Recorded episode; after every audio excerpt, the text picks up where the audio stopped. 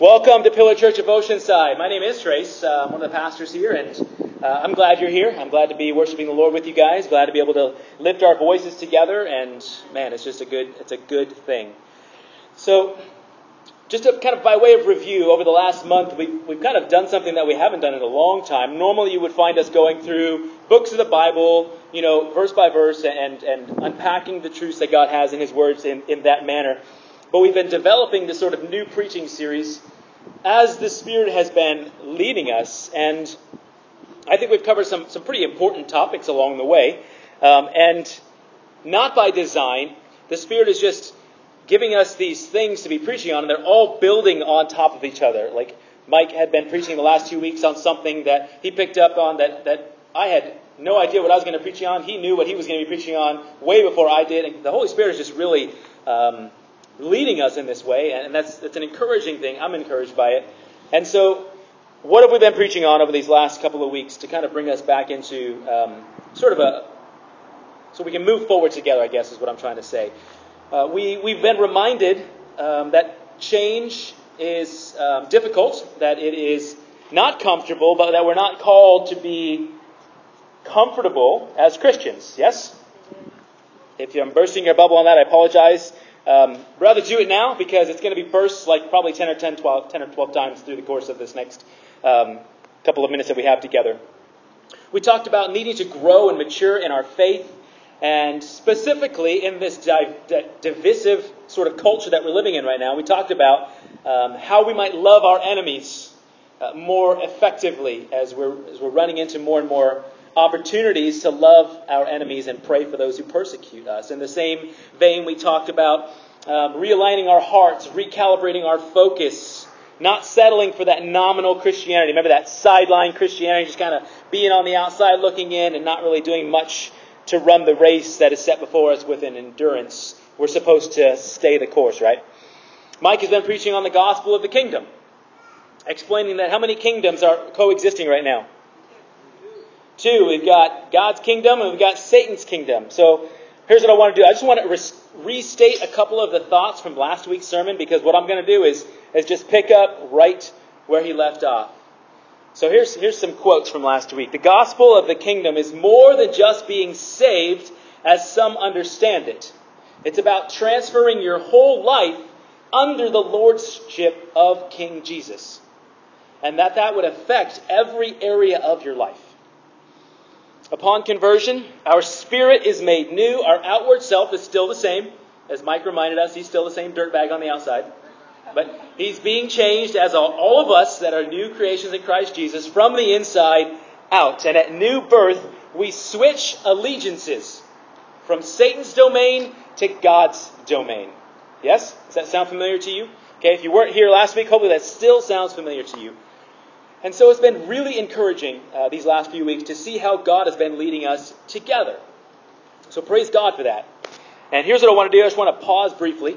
I want to pray and ask for the Lord's help this afternoon before we dig in. Will you pray with me? All right, Father, we come to you right now, grateful and thankful for the way in which you have been revealing yourself to us. Uh, as elders, as we, we seek to know what it is that you have for your church in this season, it is a uni- unique time, Lord. And we don't want to just go on automatic pilot. Father, we want to be sensitive to what you're doing in your church, specifically here in Oceanside, at Pillar Church of Oceanside.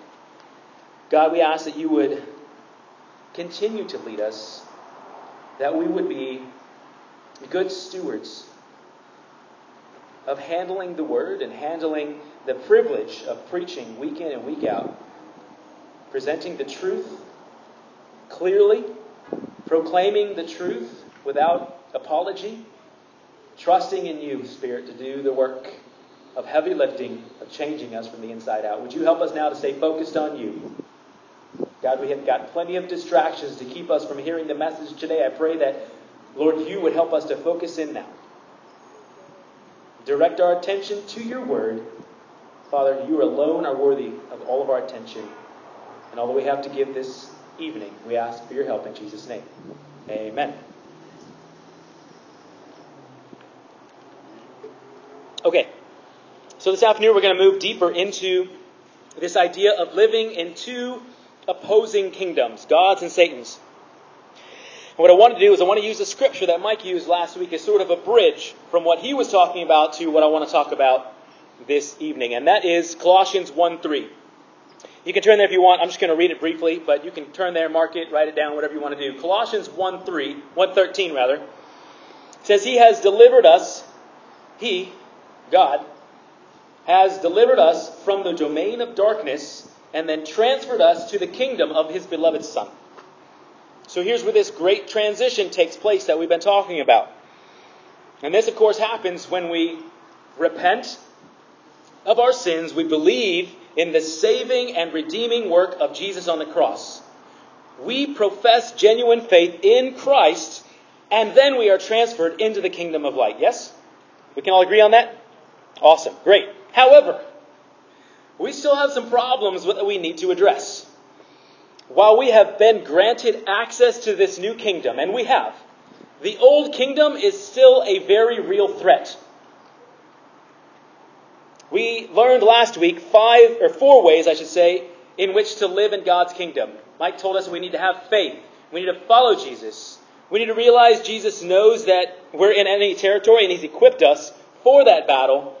We need to live lives of active repentance. I encourage you to go back and listen to last week if you missed it. So I want to transition to today. We're looking at this. The, the, the message I've titled is When Kingdoms Collide We're talking about what happens when these two kingdoms collide. And I think, no, I know every Christian regularly comes face to face with the reality we encounter as the kingdom of light and the kingdom of darkness collide in our lives. Why? Well, because we still have remnants of our old loyalties inside of us. And we have an ever increasing presence of our new identity in Christ.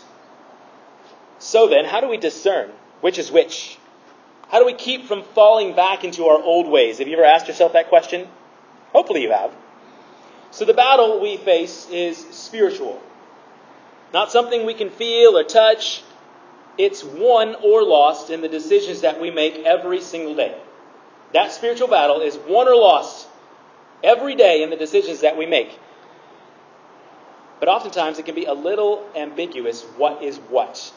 And I think the reason why is because the closer we get to the line of these two kingdoms, the blurrier it gets. We need to develop some discernment. When these two lifestyles begin to overlap, and if we're honest, they overlap and we find ourselves a little bit closer to that edge more often than we care to admit. Where things get a little bit blurry and you're not sure if you're being influenced by God's kingdom or Satan's kingdom, and you're not sure what is what. Anybody been in that territory before? Yep, few of you are honest.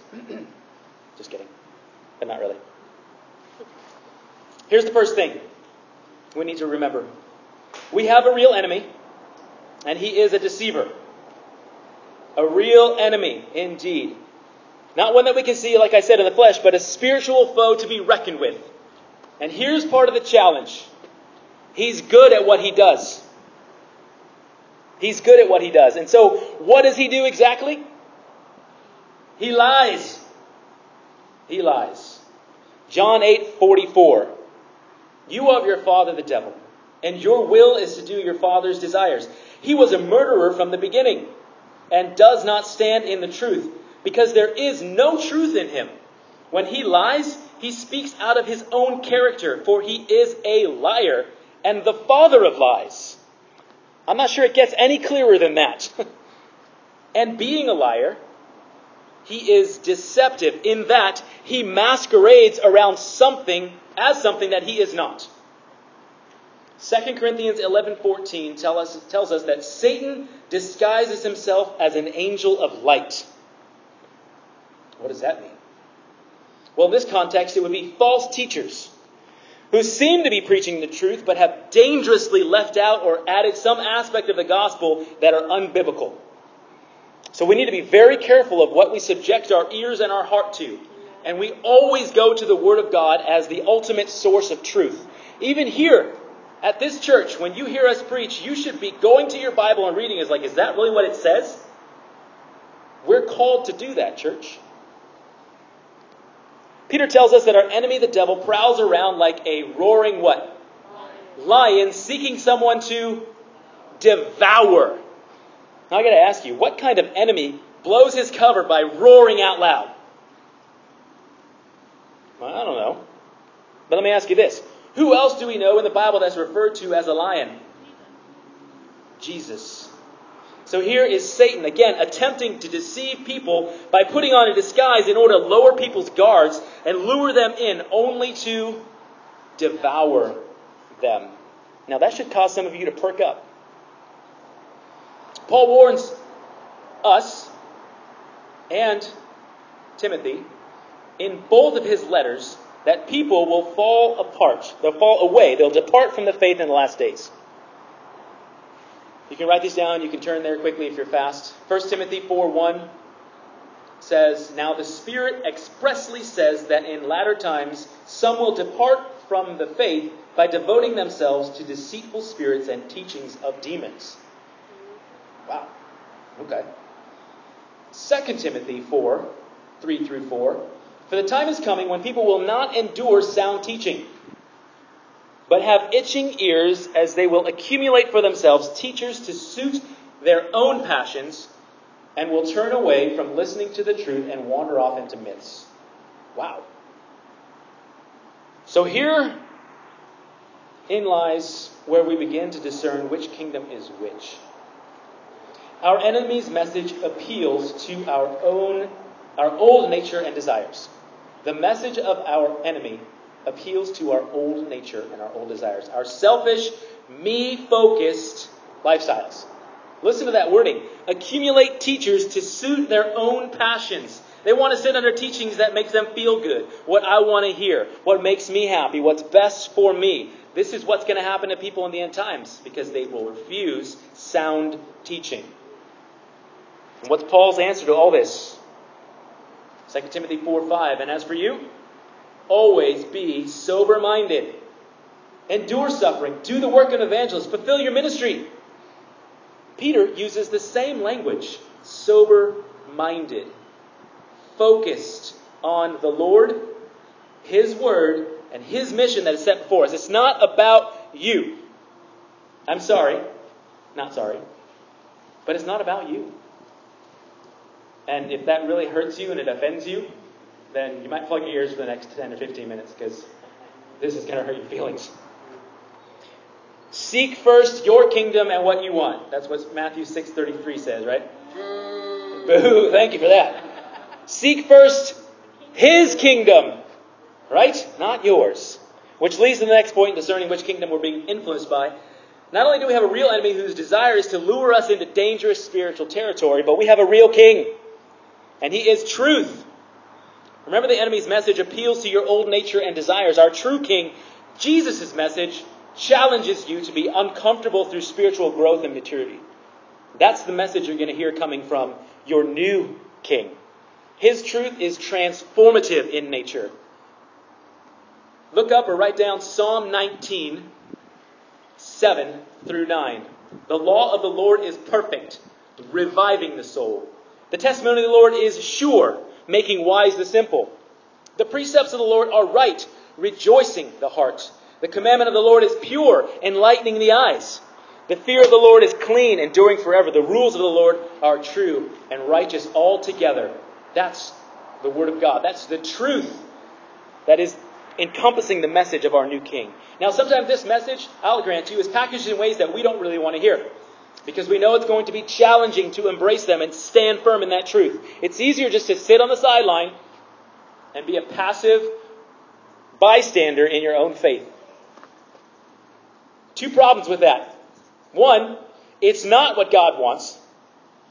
And two, it's exactly what Satan wants.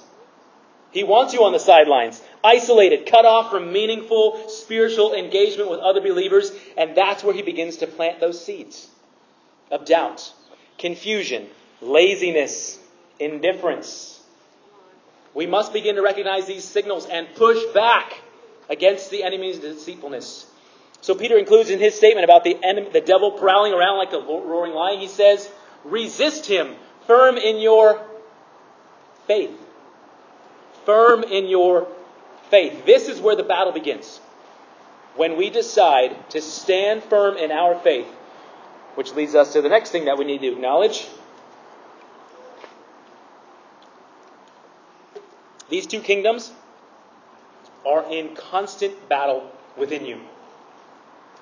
1 Corinthians 2:12 tells us, "Now we have received not the spirit of the world, but the spirit who is from God, that we might understand the things freely given us by God."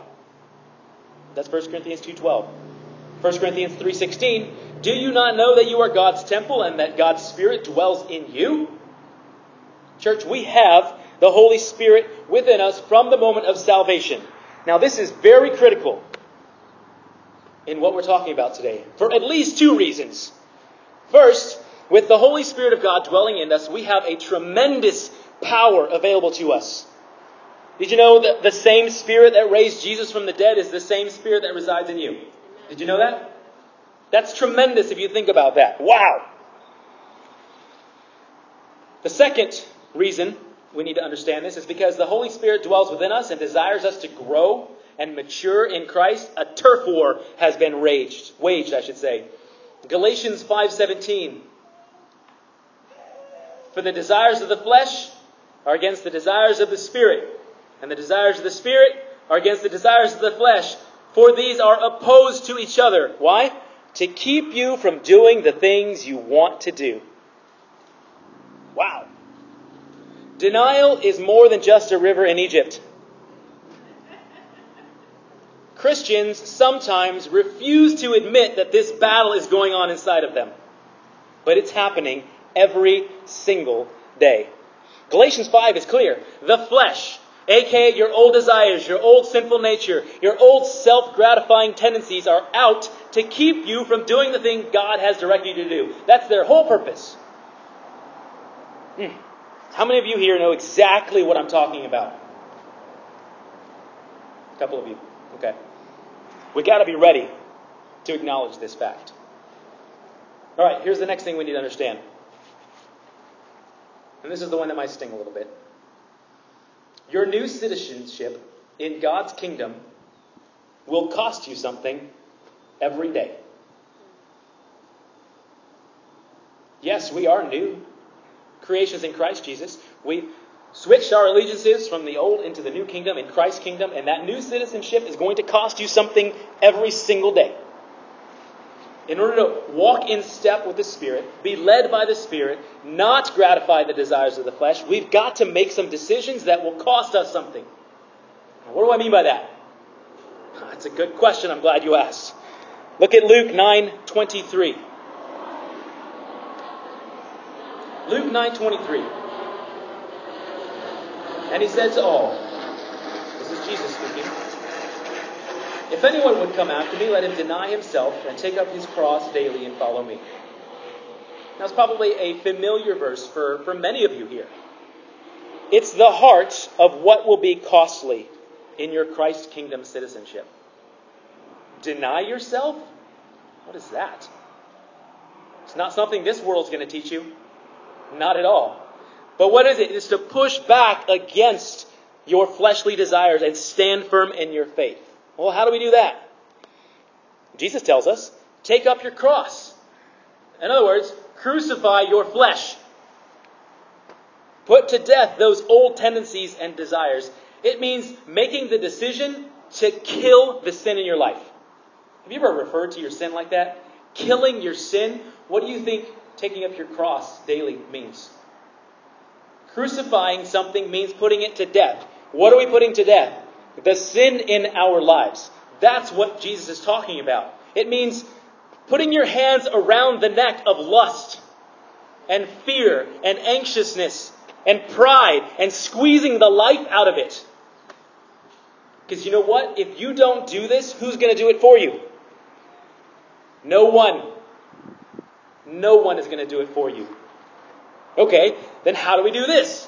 Well, look up, this time I'll give you a chance to get there. Ephesians chapter 4. Ephesians 4.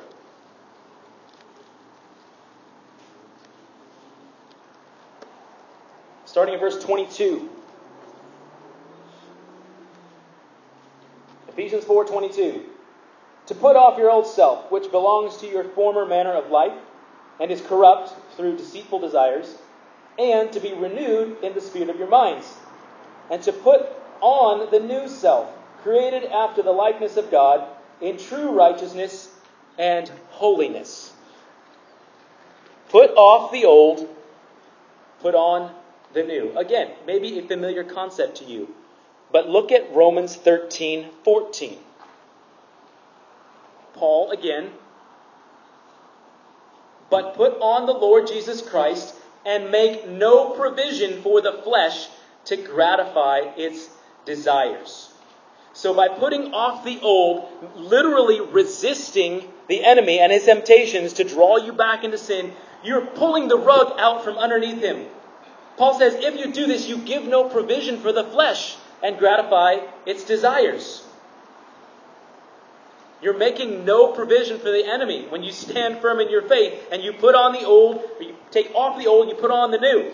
And this is where that power, the Holy Spirit dwelling in us, comes into place. Because you're not doing it in your own strength.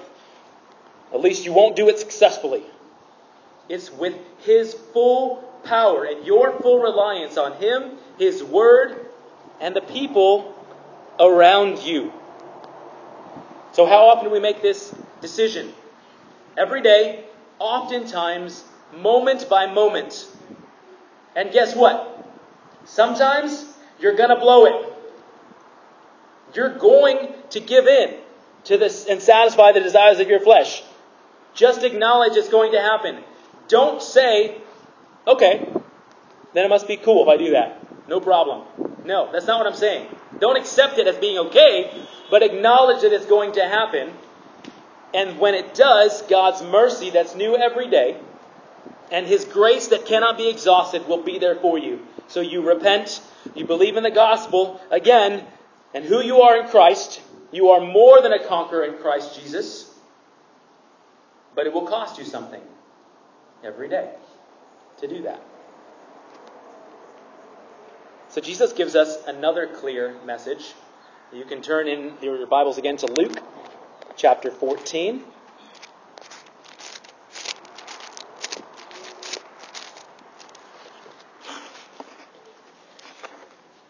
Luke chapter 14, starting in verse 26. Luke 14, 26. If anyone comes to me and does not hate his own father and mother and wife and children and brothers and sisters, yes, and even his own life, he cannot be my disciple. Whoever does not bear his own cross and come after me cannot be my disciple. For which of you, desiring to build a tower, does not first sit down and count the costs, whether he has enough to complete it? Otherwise, when, it has, when he has laid a foundation and is not able to finish, all who see it begin to mock him, saying, This man began to build and was not able to finish. Or what king, going out to encounter another king in war, will not sit down first and deliberate whether he is able with 10,000 to meet him who comes against him with 20,000? And if not, while the other is yet a great way off, he sends a delegation and asks for terms of peace. So therefore, any one of you who does not renounce all that he has cannot be my disciple. That's pretty extreme language that Jesus uses, isn't it? Almost overwhelming. But the point Jesus making here is that as his disciples, we must be willing to sacrifice every possession, every relationship, and perhaps even life itself. That we would be willing to do it. That's not a promise that you're going to have to give up every single thing, but are you willing to? That's what Jesus is after here. I think if we were in a room at some point during that, the air might have been sucked out of it, but we're outside because we're okay. But here is the true reality of being a disciple of Jesus. Because there's only one way to truly follow after Jesus, and that is all in. You're all in. No matter how difficult it may be or what it may cost you. Yikes. Okay. If you're still in Luke 14, look back to verse 14. Thankfully, Jesus gave us a little bit of something there to, to help us. Luke 14 14. For you will be repaid at the resurrection of the just. In other words, Jesus is saying, there is no cost that you can pay in following me that won't be repaid to you, made up to you a hundredfold in the life to come. Any price you pay will pale in comparison to what you will reap in the next life. That's what Jesus is saying. Now, I understand. I mean, that is a beautiful promise from God, but it can be difficult to hold on to that promise when you're in the trenches of being a disciple of Jesus, yes? Yeah, it's easy to lose sight of those things. So when the kingdoms are colliding all around you, and they will every day, and you're being tempted and deceived toward your old kingdom loyalties, remember what we've learned here today. We do have a real enemy, and he's a deceiver, and he's good at it. And his message is always going to appeal to your old way of thinking. That's how you know you're being lured away. But we also know that our new king is truth. His word directs us, and his spirit empowers us to stand firm. And remember that our new citizenship in God's kingdom will cost us something every single day. And if we're not the ones killing the sin in our lives, nobody else is going to do it for you. And it remains. The cost of being a disciple of Jesus is high, but so is the reward. So, what do we do? And we just go all in. We go all in. Because being lukewarm is the worst, most uncomfortable, miserable place that you can be. With one foot in the world and one foot in the kingdom. You can't sustain that. Why would you want to? Because it feels good and it's easy. Unless you're honest about what it is that you're trying to do and follow after Jesus and being his disciple. It's going to cost you something every day. Go all in. And I can tell by the looks on your face that you're done listening to me because that was a hard message to listen to, and I get it. But I love you, so I'm going to tell you that. Every day. Are you willing to pay what it's going to cost? And are you ready to recognize that it's worth every bit of investment in God's kingdom? Because it is. Let's pray. Lord, I pray that you would begin to do the work in us that, re- that is required for us to be okay with everything that we just talked about this evening. It's, it's difficult, Lord God, to understand how you love us and how you demand things of us and how you challenge us to grow. But I, Lord, I just I pray everyone here, myself included, begins to understand and recognize with with greater clarity and increasing confidence, Lord, that you are worthy of all of it. You are worth everything that we might be called to pay. And yes, there are days and seasons where we will just enjoy the riches of your blessings, and it will be like this incredibly wonderful experience. And praise God for those seasons. And other times, Lord, it's going to be challenging. And running the race with endurance will be hard and difficult, and, and sometimes feel like it's not worth it. God, in those moments, would you remind us through your Holy Spirit, through your word, and through these people that we have around us that are investing in us to, to to stir us up and to, to spur us on to, to good deeds and good works. For your glory, for your name's sake, not for us. God, that we might run the race every day until that last day, Lord, when we're called before the King of Kings give an account for everything that we've done, Lord, and that you would say, Well done, good and faithful servants. And that we would reap the benefits and the rewards of being a citizen of a citizen of your kingdom. Holy Spirit, would you help us in this process and in this journey? For we love you, we thank you, we ask all of this, Lord, in Jesus' name.